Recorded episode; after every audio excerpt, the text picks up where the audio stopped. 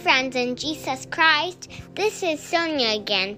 Hope you all are enjoy- do- doing well and enjoying some free time during this cold weather.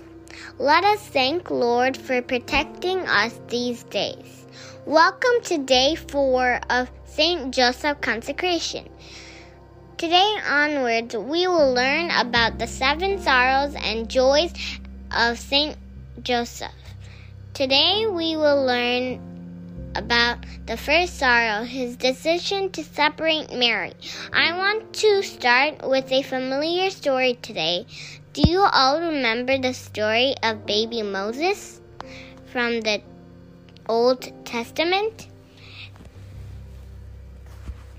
Since Pharaoh was trying to kill all the babies baby boys, the mother ha- hid baby Moses for three months. Finally, she sent him in a basket by th- his sister.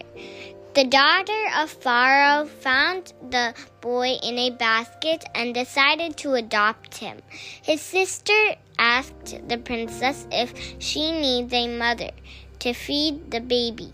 Moses' mother came to the palace and started raising her son. Have you ever imagined the mom's moment of separation from the baby Moses?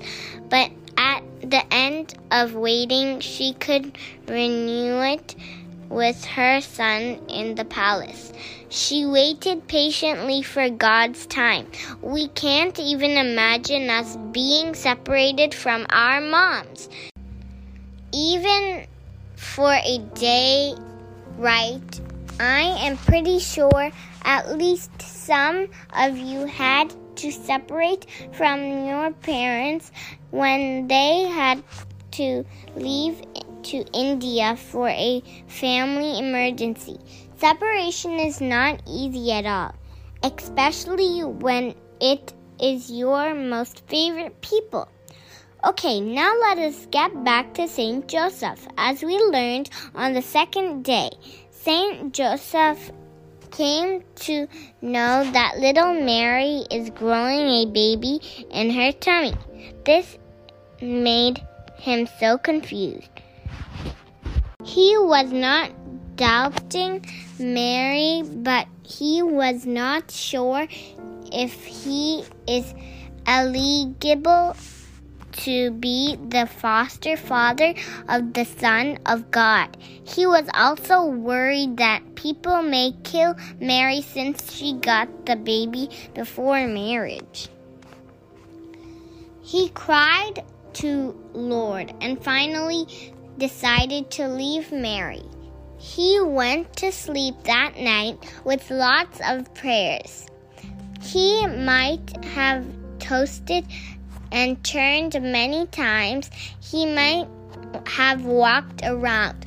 That's when an angel came to his dream and told told Saint Joseph that Mary is actually carrying the Son of God and he needs to name him Jesus.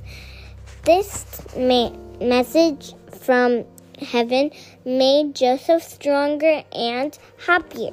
He woke up from his sleep and started talk, taking care of Mary and baby Jesus from that moment until his death. Dear friends, St. Joseph is teaching a great lesson here. When we are about to take a decision, it can be very small or big. We need to ask Jesus. We also need to understand another lesson here. Lord Jesus is t- still trying to talk to each of us. He like to talk to us, each of us. He like to talk to us, even if we are children. Remember, Lord talked to boy Samuel in the Old Testament. So we should start opening our internal ears for the message of Lord. We should find find some free time to sit with our best friend Jesus. For example, if we are thinking about which book should we should I read or which sports should I play or which, even which dress should I wear? If we ask Jesus, he help, will help us to take the decision. We also should ask our guardian angel to help us. He or she is with us. Always remember we can name him or her and make a best friend.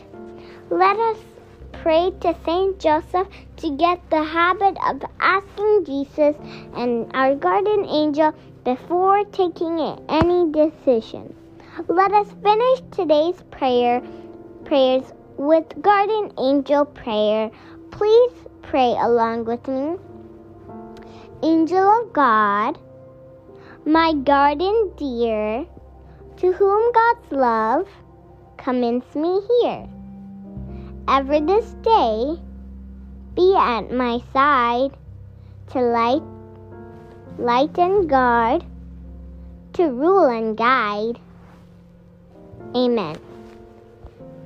Bye for now. I will see you all tomorrow with the second sorrow of, and joy of Saint Joseph.